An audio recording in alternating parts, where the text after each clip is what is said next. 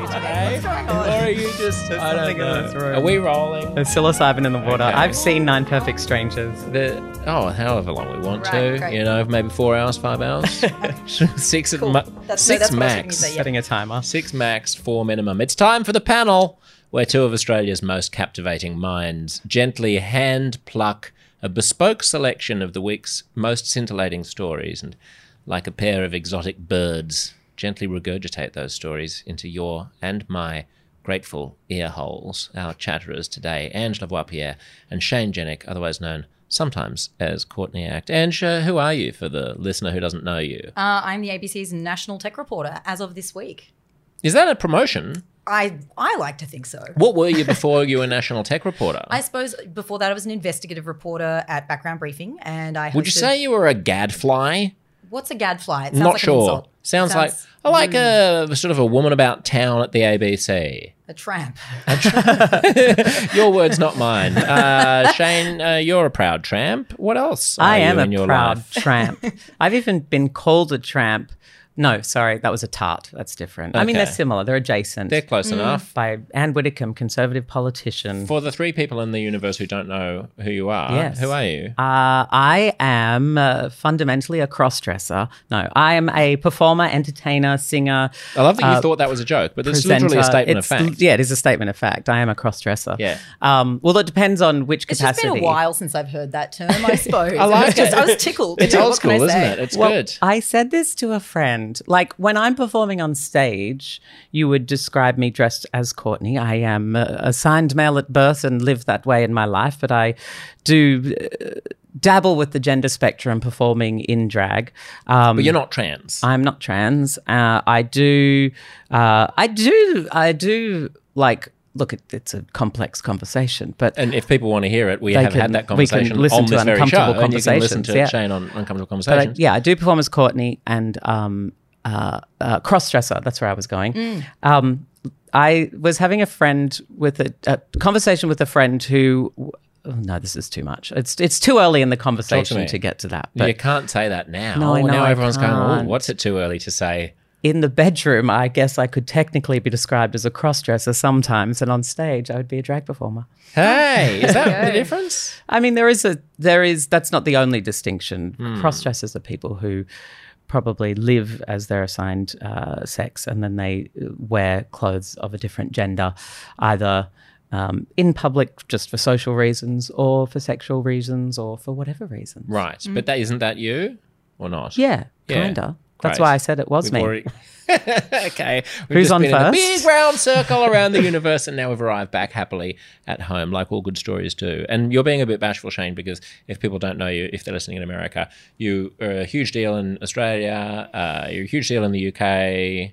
Um, you've been on a bazillion different things, RuPaul and Big mm. Brother and a whole bunch of RuPaul's Drag Race in the United States. You'll be hosting the Gay and Lesbian Mardi Gras. I will, on the A B C. I've been upgraded um, from street fodder to co-anchor with the wonderful Monshafter. So street fodder previously on uh, at the Sydney Gay and Lesbian Mardi Gras, which is ostensibly the world's biggest gay and lesbian festival, you would be the person who they would throw to. Mm-hmm. Would be, I'm down here with all yeah. the, oh, it's fabulous here on the street, that kind of thing. Very Now bad. You're going to be up on the podium. Yeah. Directing. Not have to pretend to be enjoying the crowd. No, like, no. Oh, now I have to pretend hello, to enjoy the parade. I now have to learn to describe what I see. That's the that's the advice somebody gave me many mm. years ago, and I didn't get what that meant at the time. I was like, "There's people walking up the street," and then I heard Joanna Lumley on her Spice Road adventure thing, and she was in Ireland, and she was like, "There's gorgeous green vermilion rolling hills as I come around the corner. I'm absolutely gobsmacked by the luminescence." And she's just describing a grass hill. Yes. And so if I tune into the Mardi Gras, you want to be talking about the vermilion grass fields. I will, like, no, Shane. I will have a British accent. yes. Yeah. Uh, well, it's lovely for you both to be here. In fact, why don't we kick things off with the story uh, of the week being the Mardi Gras itself. This is the kickoff of the biggest gay and lesbian festival. Uh, Why do we need to use a sports metaphor? The kickoff? Yeah. That's a good point. what, what's the what's the alternative metaphor? You're hetero-coded. This is um, what, how, how stereotypical is that, saying that sports is for heteros? Well, the women, uh, the queer women, very good at sports. I know some flamers who are into sport. Some. Some. This is true. Per capita. All right, we're beginning. We're, we're starting to do the two-step shuffle or the ragtime or whatever it is you want it to be uh, towards uh, the Sydney Gay and Lesbian Mardi Gras, which inevitably raises the question: is it just a party? Because it, it, it started as uh, an activist event, right? I mean, it started with Stonewall and the initial protests against unjust laws. Is it still an activist? I think the event. The best way you could. This is the neatest way I've heard it described in recent times. It sort of resonated with me was that it it's outreach now. It's like queer outreach to to to the straights, right? I, it feels like um, you know, oh, here's here's you know a little bit about us. Um, it's almost like P R or something because you go to the parade, right? And it's mostly like it's people who've like. It's a lot of tourists and a lot of straight people too. I mean, not in the parade, but on the streets. Yeah, mostly. Mostly, yeah. Yes. I mean, I think Mardi Gras is a is a party with purpose. Yes. I think the actual parade uh, is a platform for lots of different people, be it sports, be it cultural events. You're just trying to backtrack on your sports faux pas. Well, yes. Um, yeah, it's a it's a platform for all different sorts of groups. So there's, you know, there's the First Nation groups, there's Equality Australia, there's all sorts of advocacy groups and identity groups that are there to platform uh, perhaps where they don't have opportunities to be represented. And it's a time of year when the Australian media largely does focus on queer issues. Unfortunately, it's, it does feel like sometimes it's relegated to that um week or two weeks, but I think it's a wonderful sort of flag post. I mean, like Chinese New Year, right? We have a, there's a parade and there's celebration to celebrate culture and uh, and and that sort of stuff there. And I guess Mardi Gras can be looked at as a similar sort of thing, but I think there's still a big advocacy and activist um, component to it. I mean, part of the criticism of Mardi Gras in the past has been that it's been limited in its vision of what gayness is, right? That it's been mostly populated. Your criticism there. Mostly my criticism. Yeah, yeah. I'm mostly people, the champion of this. People certain people. This. I've some heard people, people say, say. Some people say. Some people say. A lot of people are calling me on the radio and telling me they're hearing this. Uh, but the, the, the image of gayness is a somewhat like you, Shane, mm-hmm. pretty, hairless, gorgeous, flamboyant, loves to dance, you know, has a certain way of presenting oneself that could be exclusionary towards people who don't feel like they fit that but that's, stereotype that's necessarily. The, I, you, we've had this chat before. Yes. And I think it's really fascinating that you say that because if you actually watch the Mardi Gras parade, if that is your interpretation of the Mardi Gras parade, that could be your own confirmation bias because the Mardi Gras parade is one of the most diverse mm. inclusions of people. I remember in nineteen ninety-four secretly watching it on T V and seeing like all of these intersections of the community that were not represented in the mainstream, like people with disabilities, mm. sex workers, um, First Nations people, and there's there's there's like floats that are dedicated to like daddy, like big fat hairy it's men celebrating their bodies. But you have to be watching closely. They're not in the ads. They are they now. Are. They are now. Have like you? Two, three seconds ago. Yes, no, last year and this year they're in the ads. Last year was so diverse and inclusive. I think because of the fact that it is now one of the biggest tourism events in New South Wales, what, outside of New Year's it would have to be. And something to do with sport, maybe. Something with sport. Yeah, I'm sure it would be the state of origin or something, the grand final. Um, but, you know, because of that, there's then all this sort of corporate um, messaging around it and every business, you know, bloody Uber has like a rainbow trail, you know, it's like, okay. Uh, and so I think because you then get all that imaging, you get this very sort of glossy, um, sanitized version of like what, I don't know, what Commonwealth Bank thinks gay is. Yeah. You know what I mean? And I think that's kind of what leads to that, um, the narrowing of the image, the kind of obscuring of the real diversity in the community. Potentially. I, yeah. I feel like I'd, I would actually – I don't want to start off on the no, wrong No, no, no, let's go. I feel like I would disagree with that because historically, like if we go to the nineties, the gay image was like hot, muscly gay man, maybe like leather man, mm. and uh, representation of women often would struggle to to to breach out. And I think now bec- I kind of – as a positive corporate box ticking kind of thing, you'd see a lot of um, uh, diverse stories because everyone's trying to, quote, do the right thing. And so you, I find that you often see these stories uncovered or like different community groups given voices and money where they wouldn't before. I feel like the idea of just like a, a hot white muscle gay man is almost yeah, like taboo now. Uh, Not yes, taboo. I, I agree. In mm. fact, in, in a strange way, being a white gay male it's has sort of been you, relegated it, to being an, an, another form of elite, really. I yeah. mean, it's, you know, it doesn't, you don't really get to tick the victimization card as a, as a, a, a gay male anymore. Um, that being said, I'll just add one thing, which is there is this whole question about diversity of sexualities, diversity of ethnicities, diversity of religion, diversity of abilities, and all of that. But there's a deeper question about the relevance of something like Mardi Gras, which I think will only become obvious in fifty years' time, perhaps, once we've well and truly done away with homophobia, which is, is it actually conducive to the flourishing of human sexuality to turn the volume up on your identity? Well, or is it conducive to, to actually turn the volume down? So that the if you believe in the vast, complicated fluidity of human sexual experience and that almost everyone is capable of blurring the boundaries in some capacity of their fixed identity box, then is it really necessary to carve out a portion of the if community? If everyone's which, gay, isn't if everyone's nobody gay? A little bit gay. yeah, okay. Then Kinsey. Doth yeah. she protest too much? Uh, it's part of a Are lot. Are you a little bit gay, Ange? Of, yeah, I'm yeah. quite gay, yeah. Right. Thank you for asking. Okay, um, I just wanted to make sure. Yeah. Um, yeah, there's a bunch of words I could throw out to sort of, you know, put a put a. Could we get a, beyond the binary a, a with finer, our identification? Yes, exactly. Um, yeah, I mean, I'm uh, a bi pan, uh, ge- gender non-conforming uh, person, if you must know. But uh, I was just going to say a bit a bit gay. That. Um, yeah, so you've totally made. Me, oh no, I remember my point now. Um, it's part of a much larger conversation, right? Which is whether or not it's ultimately. Uh, like a, you know, as as we kind of ended up in a, a world where we were all being our own mini autobiographers on social media every day, and it became um, almost advantageous to align yourself with various identities. What what the broader effect of that is, and whether is that kind of what you're driving at when yeah, you ask? Yeah, a little bit. Yeah, a little yeah. bit. Like yeah, um, is the is the Martin Luther King Junior, like, uh, you know, the vision of the future is where people are essentially not paying attention to the differences in their identities, the aspiration anymore, or yeah. do we want to all be fabulous little tribes? There's something about, there's something, it's great to sell, like, it, there's something great about celebrating it, right? And it's not, you don't just celebrate that part of yourself as a rebuttal to being discriminated against or being criticised, or it's not just a response to bigotry, right, to celebrate. Like, yes, it has that function and that's why Pride came about, but it's not – it doesn't stop there. Like, it's, you know, it's, it's queer joy the rest of the time, you know. Right. Shane?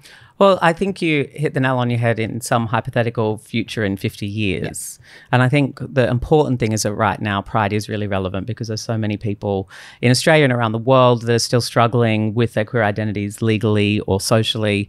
Um, we still have conversion therapy practices that are legal. There's currently a bill for that that we're waiting on to to come out to uh, to stop young people who are in the church Uh, who are queer, whose sexuality uh, is diverse or whose gender is diverse, to stop them from being, uh, you know, brainwashed or groomed, if you will, into not being who they actually are. And I think that's a really important one because that is a, a hugely scarring thing for a lot of young people in those places of faith. Um, and it's a challenge for young queer people in places of faith because there is often a real um, wall that faith uh, doesn't align with uh, sexuality and gender that's diverse. And mm. it's not to say that those two things can't go together, um, but in a lot of places they don't. Mm. Um, so that's not a very, an easy fit. Not, not an easy fit. fit. Uh, speaking of uh, of work, uh, what a segue. The Australian government has passed a law allowing workers to ignore their bosses' phone calls and texts and emails out of office hours. This is the, like, you don't have to take ho- your work home with you law. Um, not everyone's happy. The centre-right opposition party is uh, thinks it's a terrible idea. Some business, most of the business chambers and the business councils say that it's bad. The uh, the C E O of Airtasker, which is, uh, you know, a gig app, uh, says, it seems crazy to say at five oh one p m, don't ever contact me on Slack, but you can S M S me, but three times a week and only for these kinds of issues. It's just going to get more and more complex than a common sense kind of discussion. Um, do we care about taking work home with us? I think, uh, like, I, d I take far too much work home with me, and I could do with not doing that. It is my choice to do that. I just think, I, just, I, I mean, first of all, I maybe naively assumed that you didn't have to answer your boss's text outside, like outside of work hours anyway. There was no real, like, you could just say, no, I'm not working or whatever. Mm. And that would be fine. Like, it seemed to me a little bit. I mean, culturally it may be fine, but I think the point is that there hasn't been any downside to the boss, except for the fact that you don't respond. Whereas now there's going to be a sanction. If you, if your boss punishes you in some way for not responding, yeah, well, then you'll be able to go to the Fair Work Commission. That checks out to me, and I don't really understand why everyone like jumps up and down about this, because they're saying, well, you know, people should want to, you know, people should want to get ahead and do it. It's like, well, they can, they can still do that. There's nothing stopping you if you want to, if you want to work out of hours and be the, you know, be the person that responds. Then that option is still available to you. Like, your personal liberty kind of still exists there. All that is being sort of formalized is, I think, what was already there, which is a sort of pub test level expectation that your boss wouldn't um, wouldn't penalize you for not working for mm. free in your own time. I think it it feels, it's sort of blown my mind a little bit that everyone's melted down about this. It is amazing that we've just sort of stumbled into this situation through technology without ever really consenting to it. Like, I mean, oh yeah, well that, yeah, in our, that, that's worth talking about. Yeah, you know, thirty years ago, you couldn't you couldn't work at email. home. I mean, you know, you couldn't email and you couldn't work at home. Like, you weren't always connected. You weren't checking. Even if you had email, then even just twenty years ago, well, maybe twenty-five years ago, you weren't checking it on your phone. So mm. you would have had to boot up a computer. That would have taken seven minutes. Get the minutes bike out to, to boot up the computer. to, yeah. to boot up. And why would you have logged on to – you probably couldn't access your work email from home because you would have had to be on like some kind of a server that only exists in the office. So when you left the office, you literally, yeah. you literally left your work and there was nothing to do. There was no – unless it was a super emergency, your boss would have to call you on your home landline and hope that you're not out. Hope your answering machine doesn't get it. Answering machine. You'd screen your calls. You'd be, oh, it's the boss, no, not answering that. Exactly. Yeah. And so now we're in a situation where we're just sort of expected to, yeah, oh, hey, can you just check something? I just emailed you. Simply because we can. Yeah. I think it's entirely appropriate that that that we sort of try and wind that back. I think that's healthy as hell. Like, we we wonder why everyone's miserable, like, it's because it's this kind of, I don't know, this is, I shouldn't, I'm a national tech reporter. I'm like, I'm like, here's the thing about tech. No, and it, it is, of course, more complicated than that. But I took the step uh, before I actually knew that this kind of legislation was in the pipeline. But over summer I went, no, you know, I'm switching it up this year. I'm getting my work email off my phone, all work software off my phone. Is that right? Yep, I did it. Wow. Yeah, that doesn't wow. mean I'm not, I'm, I mean, I have to, I will still work over time because that's just the nature of my job. Sometimes you do that and, you know, you make back the hours elsewhere, whatever. But um, I'll, it, there's an extra step. I have to go and get the computer mm. and set up. I can't just yeah. like be on the train checking emails I mean, that's or whatever. Great. That is the benefit of having a job job, yeah. which is something that, Shane, have you ever had a job job? I've never really had a job job. I've never job had a job, nine so to five to job. So, yeah. But I feel like what there's bound, we're describing boundaries, right? Yeah. And I think that for most people, they're probably content in their work. Well, I don't know if they're content in their work-life balance, but it's more about employers who take the piss mm. and who are who are like constantly trying to get more than what they're actually paying for. Like, probably in all of our jobs, we know what we're being paid and we know what's going to be expected of us to a certain degree. If you're like a nine to five job that you're going and then you you you can leave your job at five p m and not think about it until nine a m the next day,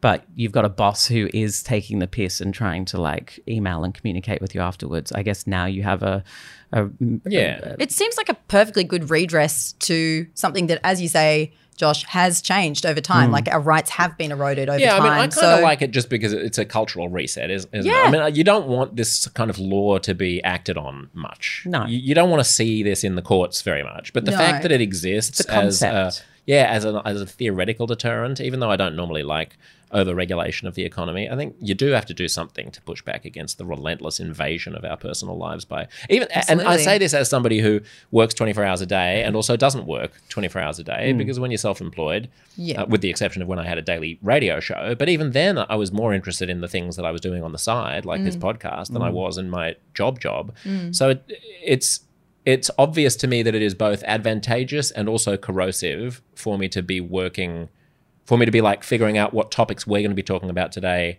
at ten p m in bed hmm. on my phone. Because but there's the, that's the price I pay. There's the French system, right, which is like you have to not work. Like there are there are law, laws in the other direction which, you know, go a lot further than what we've talked about, which is it like you you you have to go out for lunch. You can't have lunch at your desk. Mm. Things like that, you know.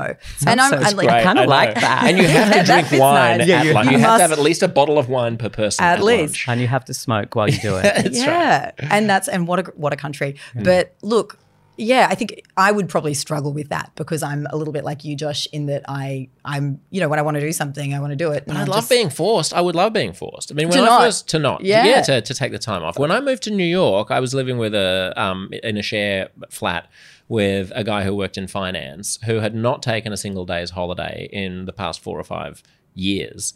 And he was like, I mean, it's just the culture. Like you would, it would be regarded as being frivolous and self-indulgent to take time off to go on a holiday. Mm. And I said to him, if you were in Australia and you never took a holiday, like even just for one year, mm. I mean, your boss would call you into the into his office or her office and slam the door and be like, what's going on, mate? Like, what's up? Leave, get mm. out of here. You'd you know, also have all of those things that people with jobs get where you have like leave accruing. Yeah. And then you would you, you they would force you to use it. Yeah. Otherwise, yeah. you'd have too much, and then you become too powerful. Because you're well, it's because you become. I, too I don't powerful. know. That's what it is. I love I, it. I was you so with you until right at the end. It's actually like, yeah, yeah because then if you get the most leave, everyone knows, then you get to become prime minister. Yeah. Shane's world is basically a Marvel, Avengers, Pokemon world in which you accrue, accrue yeah, leave in, in order to win. yeah.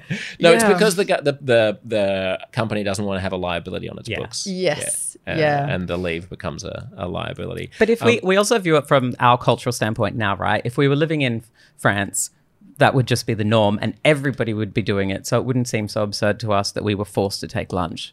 But yeah. if you were if you were individually mm. forced to take an hour of lunch and nobody else at work was, then that would seem odd. But mm. if everybody had to, then you just had to and it would be nice. And here's the craziest thing of all. I think if they did the, you have to take lunch, you have to have a bottle of wine, and by the way, now you smoke, it would be like six weeks before we were all used to it. And we'd be like, what yeah. was the other, what did we used yeah, to? Yeah, absolutely. Was that, like we adjust to things so, so quickly. Yeah. yeah. You know? But, and I don't, I'm still torn about technology and like its ability to, I remember w- when I was working for Arianna Huffington, she would go and she'd like be emailing me from a Greek yacht in the Mediterranean. And someone said to her, like, what are you doing on your phone on a Greek lo- yacht? Put it away. Enjoy the Greek yacht. Mm. And she was like, I couldn't be on the Greek yacht if I didn't have the phone. And she was Israeli, apparently. Uh, but you know what I mean? Like that's that it is both the it's the liberator mm. and also the oppressor. Mm. Remember yeah. when we got like Blackberries and you could text with both hands? Like that was like... And it was also new and exciting. So it was the most productive I've ever been in my life. Like I was just excited to have the ability. And now I like the emails, I mean, my job might not be as time sensitive as other people's. Like the email pile, I'll get to it when I get to it. I'm yeah. not going to be a slave to my phone. No. But I think if you have time sensitive jobs, you probably then maybe you have to be. Uh, and you said like you're you're surprised by all the kind of reflexive backlash about this from right wingers about mm. the the law that uh, enshrines people's right to be free from work when they're at home. Crikey, which is an Australian newspaper, did a funny thing, which is they went to. Um, to A I, to ChatGPT. And they said, you are the Herald Sun columnist Andrew Bolt, who is a conservative columnist in Australia. Write a one hundred fifty word opinion piece in the style of Andrew Bolt against workers' rights to disconnect from their employer after hours. You want to hear what A I, what ChatGPT came up with? In our modern world, the concept of work-life balance has become a rallying cry for those who seek to undermine the very essence of productivity. The latest fad, workers' rights to disconnect from their employers after hours. It's as if they believe that once the clock strikes five, they can simply unplug from their responsibilities and float away on a cloud of leisure. Let me set the record straight. This is nothing more than a dangerous delusion. Isn't that good? That's very good. And you're, you really embodied it as well, I think. I didn't put on an Andrew Bolt impersonation because that would be offensive. No, but the pomposity went up by like, I'm saying twenty-three percent, you know. like uh, Fabulous. Uh, next story that I want to get your thoughts on is that the Australian government wants to ban doxing after anti-Zionist activists published the names and details of almost six hundred Jewish writers and artists and academics who were members of a WhatsApp support group for Australian Jewish creatives. This doxing led to threats against a five-year-old Jewish child and forced at least one Jewish family into hiding, apparently. Then the Australian newspaper, which is Rupert Murdoch's broadsheet, published photos of the doxers on its front page under the headline, "These are the faces of a hideous hatred." Shane, in this cycle of uh, tit for tat, mm. who is right and who is wrong? I don't think in the broader subject of doxing, it's it's that thing where one side forgets that all of these tactics are available to both sides. Mm. And so I get that uh, obviously there's certain information that is in the public interest, you know, in a in a whistleblower context that has been historically important in changing things for the better. I think when it comes to publishing um, private citizens, private information on the internet, especially in an environment where there's so much uh, so much at stake for both sides, so much polarization, I guess, it feels like only harm will come to these people. Doesn't seem like a good strategy for the f- protecting the future of civilization. It does doesn't. To there, be there's a certain level hunting of, each other. Not to talk about civility, but like there is, there are sort of like certain things we've just agreed upon as a society that I feel um, does allow us to have a certain optimum level. And I feel like um, when we start publishing personal details, especially because it has gone tit for tat, right? It's like, okay, well, you did that and now we do that and we do that and you do that, and it just but feels like a race to the bottom to, rather to, than thinking about the cause. To legislate it though, um, Ange, how do you feel about that? Because then, I mean, the critics of, of anti-doxing legislation uh, are saying, well, what about whistleblowers? What about journalists? Like the government says that they're going to carve out journalism, but yeah. they can't answer questions about whether or not, you know, the Australian putting the doxers on the front page is... would be protected. Yeah. Uh, like In- inevitably, I think these things will play out in court, right? Like there there will be, uh, in the same way that there is already, you know, there are protections for certain kinds of breaches for the law done in the public interest. Um, you know, for example, see, you know, in certain states of Australia, um, not in New South Wales though, it's it's a, it is legal to secretly record someone only in the public interest, and it's quite a hard, like a high test. So that'll that'll be how that plays out. But I think the bigger problem with um, banning doxing is that it kind of uh, doesn't account for the like. It's sh- sure, so- sounds great, um, but it doesn't account for the fact that a lot of the time, people who, um, not always, but a lot of the time, people who dox other people are doing so from a position of anonymity. They're doing so with quite a bit of uh, like a high degree of, you know, they're quite technologically savvy. They maybe, I don't know, like how do you, how, it's very difficult to stop someone doing it if it's done from a um, that that place mm. um, and then very difficult to enforce. And it's obviously a globalized world. We're talking about what, what happens online here. And so there's jurisdictional issues. I just don't think it'll do, it feels a bit symbolic to me. It doesn't mm. feel like, I, I, you know, it doesn't feel like it'll affect the worst instances of doxing, won't do anything to prevent those, but it, it may have an impact on certain kinds of journalism. But like, what is doxing? Like, what are, are we? So, well, what is, is the, the what is the principle so a, here? Like, the principle is that you're not allowed to publish the name and private details of who of a of a private citizen. It, I've, I mean, at what point do you cease being a private citizen if you're doing conducting a letter writing yeah. campaign to try to get somebody fired, for example? Yeah, that, well, like it's very hazy. I don't gonna, quite get it. Yeah, it, and I think you know the other thing about doxing is we use it as a catch-all term um, to cover everything from like, here is Josh's home address and personal phone number to, oh, I'm going to name Josh and, yeah. and put his, Which I his was a photo in this of his leak face. As well. The mm. the because that WhatsApp, I was a member of that WhatsApp mm. group of Jewish creatives right. because after October seventh, someone while I was at the social event was like, oh, are you in the, the creatives thing? We're just providing support yeah, to get, each other. You get at you it, know, yeah. so there are some jokes, there are some laughs, there, you know, it's so just a, while we're under, while, while we're being besieged, mm. it's a play, it's a safe space. And so they added me and I joined and, Um, the I only ever made two comments, which were precisely this point against um, people people cancelling other people. It was when and the, when it started to get a little bit cancel-y, and so they started talking about they they, were, they would post things that you know uh, anti-Zionist uh, influencers had been posting, and they'd say you know does anyone know who so and so's publisher is? We you know we should need to coordinate a letter writing campaign to let them know that this is out of bounds. And I simply wrote in there and said, the point, Shane, that you were basically making, which is no offense, but let's just be careful about the kind of world we're creating if we start going after people because of their beliefs. We can disagree with them stridently. We can even think that they're, that they're, they're Jew haters.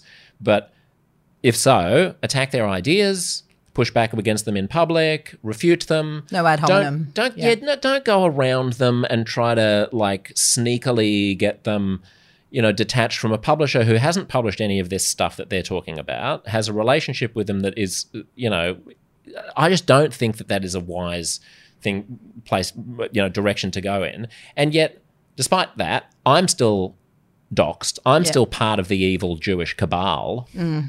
right? There's no, no one's, you know, no one's, no one's bothering to notice those kinds of conversations that are taking place. Mm. They're going through and selectively finding the most egregious examples of cancel culture that serve to p- paint a portrait of nefarious uh, Jewish influence in Australian public life. I mean, if we zoom out, this is a, a, a greater societal issue at the moment that we have removed sort of moderate conversation and discussion, and we're just going for the attention grabbing sensational parts of conversations rather than, and then you get lost, right? You end up forgetting why you were all there and what you were wanting to do as a positive thing, and you just end up with these extremes. And I think that you need to be able to like have constructive, positive conversations, not just reactive ones. And I think it's, yeah. And yet it's the angry conversations that are so galvanizing. You know, it's very difficult. Well, they get the to, attention, don't it's they? It's very difficult to tell, um, not because I think we shouldn't tell people to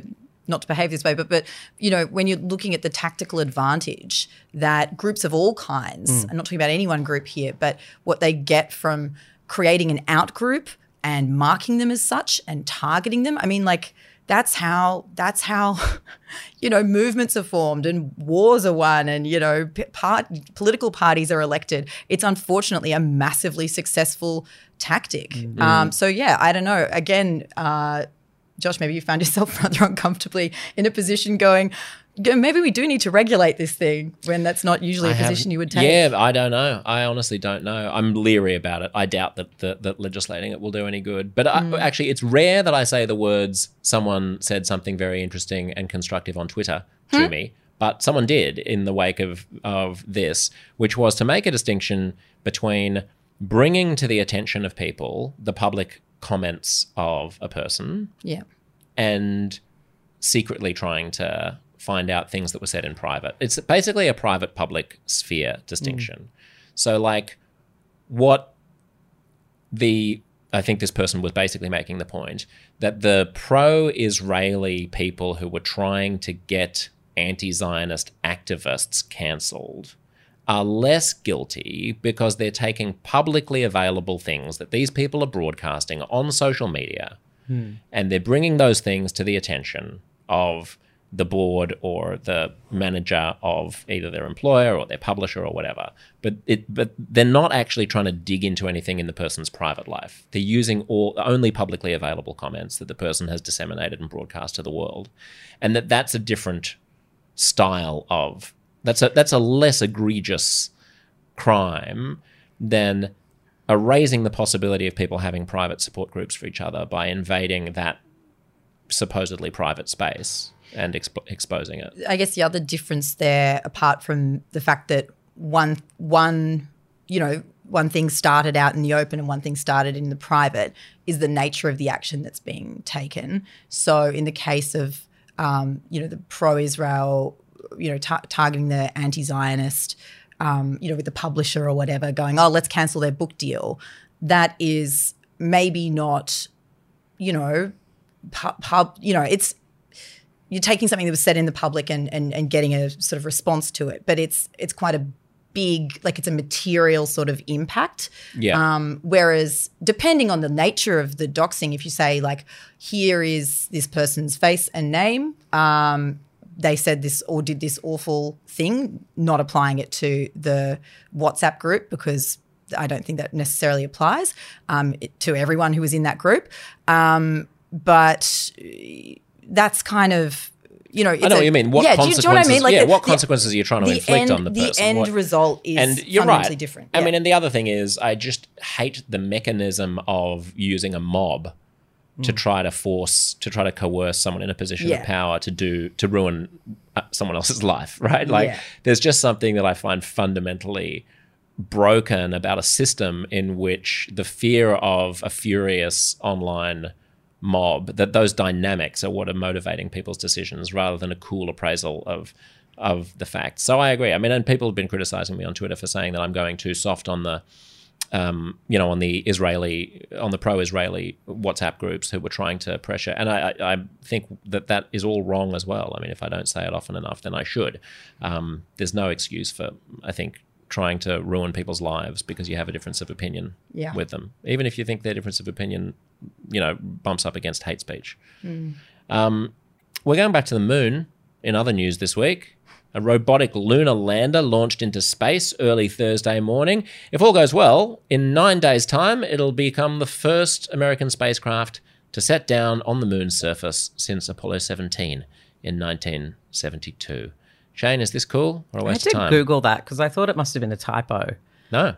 The, no one has been to the moon no. since nineteen seventy-two. It's, we did it and then we were like, why'd we do that? We don't need to do we this. We didn't even have... We just did it for fun. Like, imagine what technology was like in nineteen seventy-two and yeah. we made it all the way to the moon. Mm. Yeah. Like, what could we do now? Someone once told me that the computer that was used to get the, you know, get us to the moon in the first place was basically like the same level of compute as an A T M.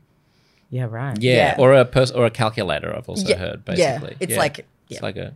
Yeah, they went so in like cool. a tin can. But yes, yeah. your, your iPhone is vastly more powerful, vastly My vastly iPhone could get me to the moon. Yeah, yeah, if you tweaked it. Yeah. Yes. If I jailbroke it. If you jailbroke it. Yeah. You, I don't know if the special, app is available in the a, App Store. There's a special though. app for that. Yeah. Yeah. I have to go use Wicker or um, something. But I mean, this is part of this whole, you know, resurgence of space travel. The number of satellites that have been launched, you might know this better than I do, Ange, in the past year or two is like more than the total, like ten times the number of satellites that have ever been launched in the history of the world. It's almost all exclusively yeah. Elon Musk's Except doing. When we think of satellites, we think of satellites, but actually they're like satellites. Mm-hmm. They're like the they're size iPhones. Of some of them. Are, no, seriously, some of them are the size of a loaf of bread. Right. Like they go up. They're going up. Like there's a few a week going up from various points in the world. But they're not blasting a loaf of bread off, are they? They're blasting. Maybe off a they're big, blasting a something big bigger up. But like the thing that goes into orbit is yeah, like is a loaf. Yeah, of bread. Yeah. There's no like there's no human on it. Um, no. Or you know, obviously they spawn it, something bigger spawns loaves of bread that are just free floating. Sometimes, yeah, that's in the so atmosphere. They're, they're like launched. Or the whatever it's yeah, the um, But yeah, there are there are. A whole lot of, I believe it's called space. Is it inner space? Is it outer space? Uh, it's a good question. It's Do not you know outer space, space begins. It's fifty still in miles. Our orbit. It's no. called the it's not, the not far it's enough. Not the Maginot Line. That's something else. But there's a there's no. a name for yeah. it. There's like a magic. And there's a. Point, I'm, a I'm just reading Elon space. Musk's biography, uh, which is fascinating. And there's this kind of you know my dick is bigger than yours competition about how far they go up. So when they're when yes. they're starting to do these manned orbital things, basically Branson and Musk and Bezos. Uh, you know, like apparently Branson didn't really go into yeah, proper just, orbit because he, just, he was less than however many hundreds of he did, miles. He, he stopped short of the line. It was lazy. Yeah, that's right. And then so then Bezos goes like well beyond the line to prove his prowess. Yeah. What do you make of all this, Ange? What's happening? Oof. I, okay, controversial. I find it a little bit hard to get excited about. Not because like, don't get me wrong, I want to go up and see the Blue Pearl. I love, you know, like wow, space, yes. But Is the There's blue pearl like a nerd name for the Earth? That's when you space. Go out and the, the you pale know, because blue the, dot. The astronauts uh, and cosmonauts and things, they all come back um, profoundly shaken, not themselves. Transformed. Well, I think it would kind of do something to you. It would like addle you a little bit, looking down and being like, oh, there's everything. And mm. there's oblivion, like, yeah. you know, as far as we know. Um, and so, yeah, but but, but you know because that- of the oblivion thing, I'm a bit like, I, I'm just I'm just a great deal more preoccupied with, I don't know, the fact that we might be like cooking up consciousness in Silicon Valley at the moment, you know, things like that. Like I kind of get a little, I mean, NASA's wanting to go back to the moon as well. They're setting up their own mission, Artemis yeah. mission. So it's like, yeah, it seems to be back on why now? Um, I think, I don't know, because like the only real sort of utility to all this, right, is, oh, but what if we want to move there one day? Let's go see if there's water on the South Pole. Or if you move to Mars, you need the, a moon base, don't you, to get you there? Yeah, so that's like the staging post to... Yeah, and they and they're trying to find out if there's water on the bottom of the moon at the moment, because that would mean that we're going to take less water up and back and whatever. I don't know, but yeah, I got, I do struggle to get. Is that basic of me that I struggle to get excited about, like the trip? Probably, to the moon? yeah, yeah. Do you? Do you? Does it excite you? I get you? excited. I just you know, am instinctively excited. I was when I was at uni. I was a member of the Mars Society, which is oh, like really, a lobby group. So an acronym to, for Men Against Real Science. Science. That's right. It's a flat Earth. Men Against Real Sex. uh, and it, I just, I've always loved. Yeah, I, I mean, I, I definitely find the. the Muskian Bezosian argument that in the long scheme of things, we're going to end up, we're either going to die out or we'll become a multi-planetary we'll go, yeah. species. Mm. So why don't we start doing the things that we will want to have done if we want to end up doing that, so that if we do want to do them, we won't not have done them. That bit is interesting to me. The kind of like, you know, because I, I think I have a similar reaction to the one you did about the whole like, oh, like who went higher and they're, you know, oh, they're going to start charging and like, you know, it, it just seems quite, you know, it's about these men and their egos and the way that they go about it is sort of annoying. Um, but, and, but I also think it scares me a little bit. I'm like, oh, oblivion. Yeah. You know, so well, I don't, I don't love thinking about it because I'm like, well. You, you know that anecdote, about- sorry, Shane. But no, I was going to say, how do you feel about death? Yeah.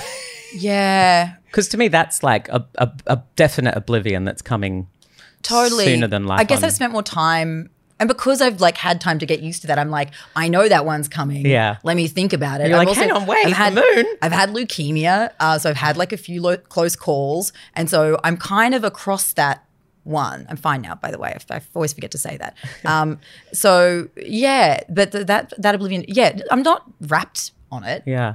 Is it like the idea that like going to the moon brings your mind to the idea of oblivion beyond our physical plane? Well, yeah, because when, when we say oblivion, what we mean in the context of space is not so much oblivion but infinity. Infinity, Infinity yeah. of nothing, nothingness potentially, we don't know. Yeah. And then, uh, but then, you know, death is just death. Right. It's just, that is just actual nothing, yeah, whereas yeah. that's. That is a living nothingness. Yeah. Yeah. Do you yeah. ever get that thing where you try and think about infinity and then like you then just like, breaks. ah, yes. Yeah, yes. Yes. Yeah. I mean, there are a couple of interesting anecdotes about that. There's one is the uh, one of the uh, Apollo astronauts, I think one of the ones who was in the um, uh, the lunar module that was orbiting the moon was like gazing out at Earth and put his finger, put his thumb up like in front of Earth and blotted it out and just had this kind very of... Very supervillain of him. Epiphany yeah. of like... I don't think he was doing it joyfully. Was it, I don't think he had a white cat. Was it menacing? He was didn't it have like, a white cat on his lap. And big a blue uh, plate. No, it was yeah. like, you know, all of the... It's like the Carl Sagan uh, pale blue dot uh, m- sort of um, reverie where he writes... that all of the wars and all of the uh, things that we've ever cared about, all of the poets, all of the discoveries, all of the volcanic explosions and, you know, all the huge dramas of human and animal history have unfolded on this little thing that you can blot out with your thumb when you're uh, moving away from it. Totally. Um, and then, Shane, on your thing, can you have you ever just sort of broken your brain by trying to think about infinity? Have you ever been lying on your back in the night and looking at the night sky, possibly under the influence of psychedelics, and realize that you're just stuck to a rock and that the infinity, you could, you might as well think of yourself as being at the bottom of the rock with infinity below you mm. and you're just, because you're so small and gravity is strong, You're just stuck to a rock and you're dangling over the abyss. I mean, we are. My favourite brain breaker recently has been not just, oh, infinity out, like, which is sure, you know, but, but I've had that one for a while, whereas like infinity in, like there's mm. no, you can't, you know, you split the thing in half and then you can always split it in half again and then it basically, it goes infinitely in as well. I also, Wait, what? I had this idea. You lost me there. Oh. It goes infinitely in. So if you think about what's the smallest unit of anything that you have. It, like subatomic. You, yeah, right. subatomic. You can split it a- again and right. then you could always like just, you know, right, um, I see. zoom you mean in and then zoom in. You'll be able to zoom, zoom in. in forever. There yeah. is. It, things go infinitely in as well as infinitely I out. I see. Size-wise. So, well, yeah. Yeah, if you yeah, if you want to put it like that, yeah. Shane? Cockroaches, I've often of thought. Of course, nice segue. They probably like... They know that we exist due to our impact, but they probably can't perceive that we exist. Mm. And I always thought like maybe like, oh, no, no, I'm, I'm a godless atheist who doesn't believe in anything, so don't think that I'm trying to get woo-woo. But like, like I don't know, you think about an atom and how it sort of is like a planet and then like th- there's like there's all these like levels of things yeah. that we just don't know. Yeah, so there mm. could be planes. I mean, the whole... This is a thought experiment that philosophers have long said. Like all of the universe could be a, a cell of a bacterium in a giant's toe. Mm. Have you thought much about the um, simulation idea? Yes. Endlessly. Endlessly. Which I have this idea, and I don't know whether this is a part of the common narrative. I think... The idea that we are living in a simulation, if you don't know what I'm talking about, the idea that perhaps we humans and planet Earth could be, I guess, like a computer game of sorts that somewhere, someone else is playing just as we play. Being created from the future, possibly by our descendants. Yeah. Where an ancestor simulation is a, is a common kind yeah. of one. Like if you yeah. think about like Sims, like it's like we're an advanced version of a Sims world. That actually this simulation theory is an allegory for religion, religious folks. And if you can't disprove that we're in a simulation, but you can dismiss that it's absurd, then you have to agree that religion and the concept of God is also absurd and dismissible. I was thinking about this recently because I participated in a comedy debate about are we living in a simulation? I was the affirmative. I lost. We lost. Um, but... It meant that I kind of I went through exhaustively all the arguments, um, you know, the strongest ones anyway for, you know, oh, we live in a simulation, things like, you know, the anthropic principle. It seems like everything, every, you know, part of the universe is by design. The universe itself is pixelated. What I mean by that is that it's all in measurable units and it only goes down so small. I mean, we've just said it goes infinitely inwards, but there's only so far that we can see, therefore pixelated. Um, but the by design thing, and oh, we've never met aliens, even though statistically that seems quite unlikely, um, you know, given all the carbon in the universe and that we exist. So all the arguments, as you say, that support simulation, really also really what they're what we're saying when we say that, oh, you know, these are all the reasons. We say we're we're making arguments for intelligent design, so they could just as easily be grafted onto monotheism. Mm. Yeah, although there are things that are particular to the simulation argument that don't apply to religion. Like there's, there's I heard one person talking about suburbia is like as the simulation got bigger and bigger and you got more and more avatars or humans in the simulation, you would want to use less and less processing power. So you wouldn't want too much variance. So instead of having Gothic cathedrals all over the place, you'd start to create very similar looking homes so that you get urban sprawl.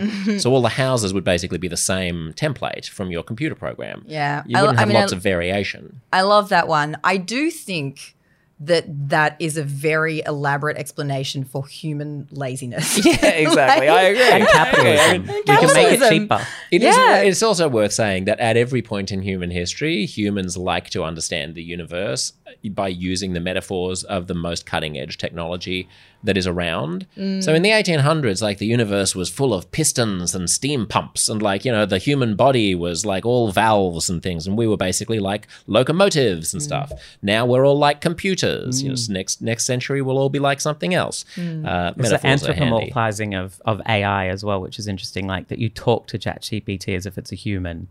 Mm. I like yeah. to treat it nicely. I always say please and thank you because A, I just don't want to get out of the habit of being a kind person simply yeah. because I'm talking to a, a, a computer. But also, just in case, I want our robot overlords to look fondly on me in the apocalypse and it go, you know what? Tabs. He used to say please and thank you. Let's...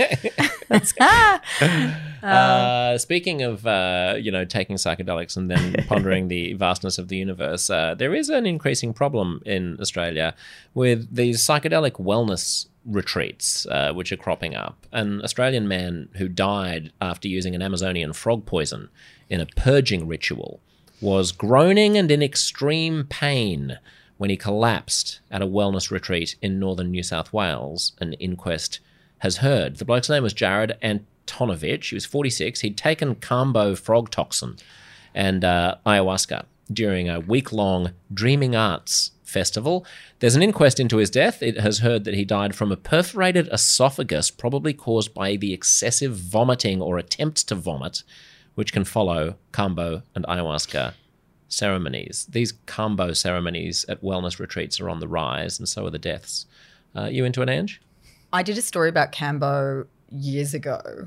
Um, what is there it? There was a group. So there are these specific frogs in the Amazon, and the way that they harvest it, they like peg. It's, it looks quite cruel, actually. They peg them out with like four little, you know, corn corners almost. So it's like stretched out, looks like a torture device, and then they sort of scrape the poison off the back, and then you you have it. Like you, I, I can't remember if you smoke you it or you drink your, it. You, yeah, you, that's right. That's you, right. You burn, burn skin, your skin and then put the poison then, into the burnt flesh. Yes. Yes. Yep. So people have nice. little what could possibly scars go there, um, and you know because there's a lot of repeat customers. And th- are there the a thing. lot of repeat customers? Well, so in the community that I ended up, um, you know, hang, hanging out and interviewing people, they were total devotees. They all like showed up wearing like fro- frog, like they had frog print things, and they would like talk about frogs and frog synchronicity. And I saw a frog the other day, so I knew that it was time. They think they're being called by the Kambo. I know a guy who went off and became a, a Kambo shaman. Um, wow. He used to be a, a comedian, and uh, and he went off and became like a Kambo shaman. Um, and Yeah, like so. So yeah, people people get really hooked on it. Not in the sense that they get hooked on chemically I don't know, addicted. Yeah, chemically mm. addicted. It's not a dependency. But they like the process. But they report feelings. So you don't get high off it. That's the other thing. Um, you don't have like a, a euphoric, um, you know, in the same way that you might with other psychedelics. What you do have though, or what people report, is this sense of clearness afterwards, like some sort of like. You can, I don't know, it's like clear thinking or rev- revelation, right? Um, but the, the process itself, you, like there's a lot of vomiting and there's a lot of like uh, diarrhea. Um, it's me- it's messy and you can I mean, be it's dangerous. It's a small price to pay for enlightenment. For enlightenment, I suppose. I just felt like I needed to give the other side there because I was like, yeah, people get like clear and they feel amazing right. for the first time. But, but like, yeah, it, and then, you know, obviously things have gone pretty badly wrong for for this man.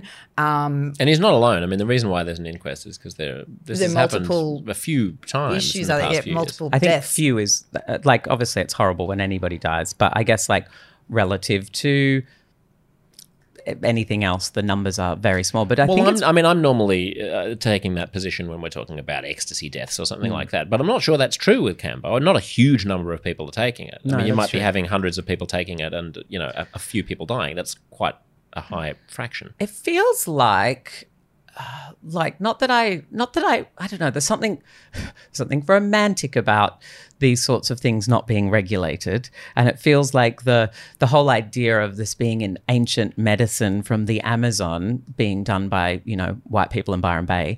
Um, it I feel that, that this is a case, I guess, for some. Is this a case for regulation? Is this a case for like if this uh, wellness resort had somebody who was trained in Uh, first aid, if they had called for help sooner, mm. would that have prevented this death? Well, surely. I mean, there are degrees of accreditation. Like, so you can go and be trained as a as a practitioner, and they are quite organised in some senses. Like, is it administered by the government? No. But it's, um, you know, there, there are, like, there is a formalizing, you know, some degree mm. of formalized training that's available. And so I think it's probably like taking anything that has risk attached or using any substance or, you know, that has risk attached, in that you do have to do your due diligence. Mm. Like you just... I mean, there's also the question of like, what are you expecting the thing to give you? Like part of the problem, I think, with like wellness retreats is they're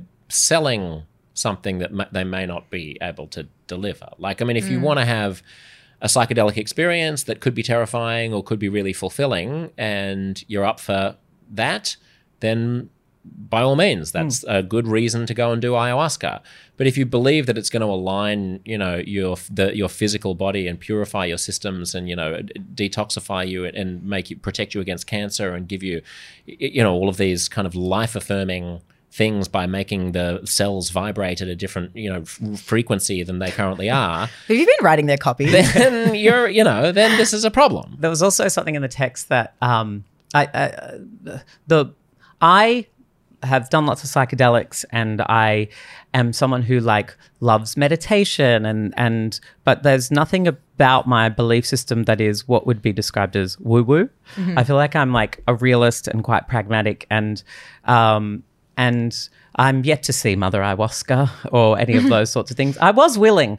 I was an atheist. I am an atheist. And I remember everybody talking about like, you know, Mother Ayahuasca will come to you and she will.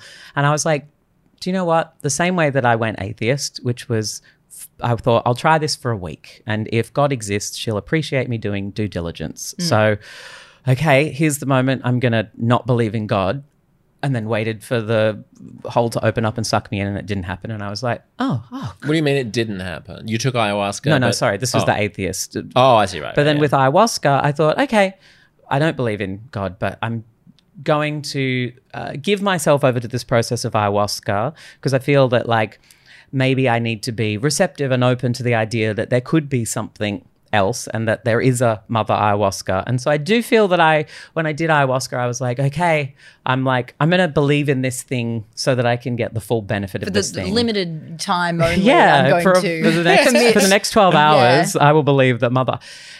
She didn't come to me, uh, and I, I. What do you mean she didn't come to you? Well, I did the ayahuasca, but there's this idea that when you do ayahuasca, there's a, a you a may have been coming in with presence. Too many preconceptions. This is what I mean about the spiritual wellness bullshit.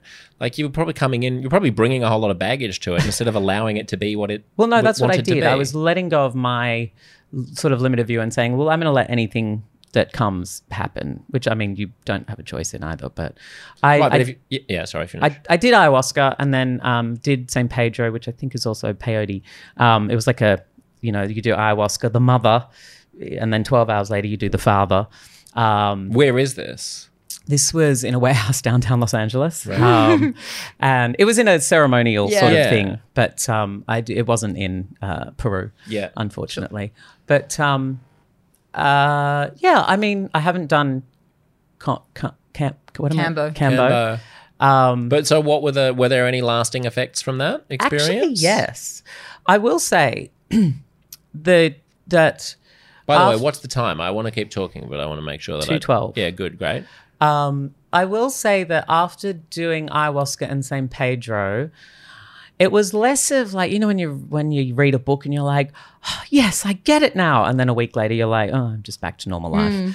The thing that shifted in me, uh, and I can't pinpoint why exactly, but I was more, I don't want to say prone to crying because that sounds like a negative. I was more uh, connected to my emotions after having done these two psychedelics. And even things like movies where a person would normally cry and I traditionally wouldn't. It's not that I didn't feel emotion, but I just wasn't, I was a little bit walled off to some of my emotions. And after doing this, I found it in a really positive way, really opened me up to um, feeling emotion more and being maybe more connected to a mm. sense of empathy.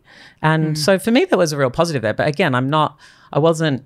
And that endured. Yeah, and it's yeah. endured. Yeah, I found the same thing. I did. I had. A, I did. A, I did it in a warehouse in Brooklyn, as uh-huh. one does, also with a shaman and his acolytes. And um, I'm still on the mailing list. Uh, it's quite fun when I get them. They do them all around the world. I'm like, ah, oh. yeah. Uh, and I remember going into. I won't go into huge detail about the experience itself, but it was very transformative. And the next day, I went into a, a shop, into a clothing store, and the the checkout girl was like, "What's up with you?" And I was like, what? And she was like, what's going on? And I was like, what do you mean? And she was like, I don't know. You just seem different from everyone else who's walked in here today.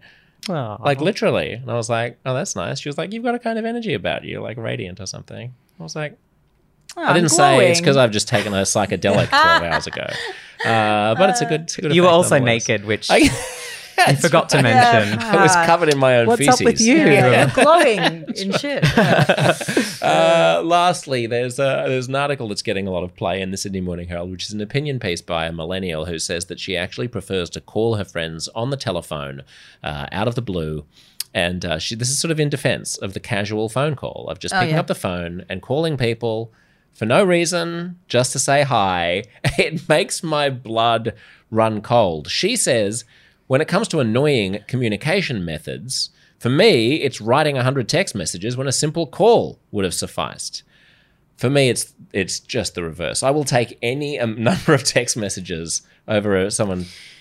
I'm mad. I'm mad for a, a random call when I'm in the mood. Like I love to, yeah. like on a long drive. Yeah, you know, getting get like you know, I go and see my parents that live in Bathurst. You know, I'm going over that. I'm like, I'm gonna call.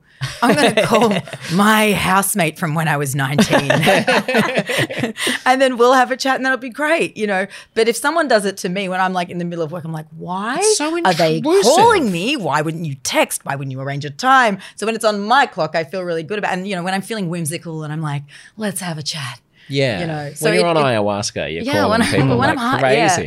Yeah. yeah. Um, Is there a taboo around this? I have a rule, no phones on shrooms, and I'd extend that to ayahuasca. Right. right. But are you a phone? Would I, you ever just call someone out of the blue to say hi?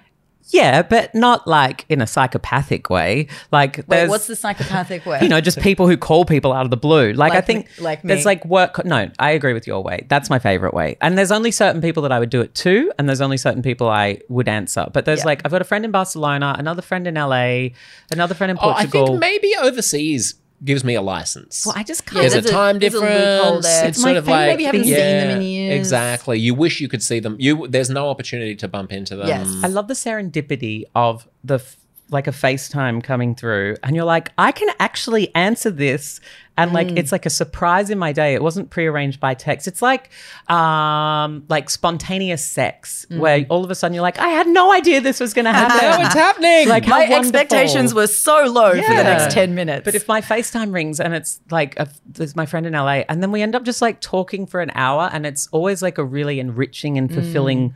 conversation. But like if someone's just like calling to talk about like work. I mean, even well, no. yeah. Because like, when you schedule the chat, you have a much more perfunctory chat. You're like, yeah. and how is work? Whereas you, where you, you call, you know, out of, you know, on your random drive, you're like, we haven't spoken to you, and you're like, would you go to the moon? Like that is, yeah. that's the conversation that you have. Yeah. I suppose so. Maybe. I don't find that. I don't think. I think if I, I think I'm partly, the whole phone thing is partly tarnished because the kinds of people and occupations who continue to persist in using the telephone rather than texting are so the telephone un- are so unpleasant to me. It's basically, oh, okay, you know, yeah. it's tradies, car dealers, oh, real estate right. agents who, you know, you text them and then they call, or they call and you don't answer. You know, like, just we're just organising a time for you to like install a fridge, mate. Just shoot me a fucking text. You know, I don't want to talk to you. yeah. Uh, Like it's so much more complicated to talk because then we have to take notes about what, what time we're arranging. I have an eighty-three-year-old mm. friend, and she likes to call, mm. which like she'll text a lot, and then like we're organising dinner on Tuesday night, and she just calls, and then we have a quick chat, and I'm like, oh, you know what, we did result because there's like someone else who's coming and someone else, and where should we do it and blah, blah, blah. And I get like for her, um, it's probably like a functional thing as well. It's yeah. easier to talk on the phone, mm. um, but also. Voice notes, which is a it's a yes. cultural thing, right? Because in Australia we don't really do it. And she's seething she, at the idea of voice just, notes. She just turned into a like a, like a frog being pinned down for a Kambo ceremony. don't okay. take my don't try my poison. Oh, Shane, kill you. Sell me on the voice note. It's a cultural thing, right? Like we were talking about in France with the enforced one hour work. When you move to the, I lived in London for two years and everybody just voice notes each other. And at first yeah. you're like, oh God, what are you? And then you're kind of like, oh no, no, this is kind of cute. Yeah. I actually have come around on it. I know my face did that thing, but like I uh, was very allergic to it. Mm-hmm. But you get a lot of it, particularly from, like I think it is a bigger thing in the U K and a bigger thing in the States. But Gen Z um, and younger millennials are big on it as well. And I was kind of like, this is bullshit. I don't like it. Why? I respect my time. Mm. And then, but then I, then I got to send them, and I'm like, this uh-huh. is. This is kind of nice. And then, you know, if you, again, you, you know, you miss the person, and there are certain things that can be carried in the voice. You know, gone are the days, if you're w- relying on voice notes, um, gone are the days of like missed meanings in text because you weren't sure if they were right. kidding or not. You know, it, it, there is this ease that comes with it, but then people abuse it and you get like a five yeah. minute voice note. And, and no one's done that to me.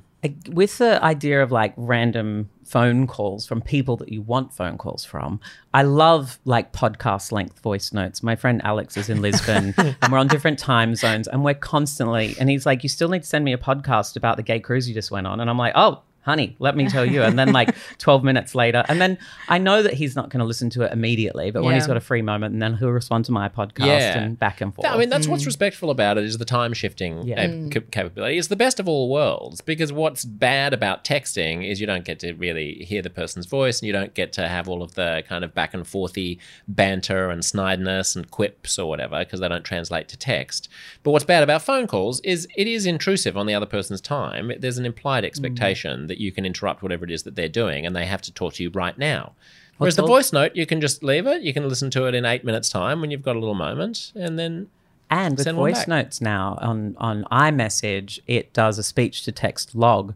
So if you want to go back and search your conversation, I'm like, ah, oh, because with with Alex we talk on Signal. I don't know why not. We're not dealing drugs, but it was when that thing of like WhatsApp is selling our information. We were like, we're all moving to Signal, and right. we were the only two who remain. So he's, I just have them. One app for one friend. Yeah, right. um, That's cute. But you can't search what we've talked about. I'm like, oh, remember he said that thing about that. Oh, it was in a voice note. I don't know which voice note it is. But now you but can. On iMessage, you can. Wow. Yeah, because it gives you a little that's a breakthrough. Text Fascinating. I feel like there's a taboo around phone calls now.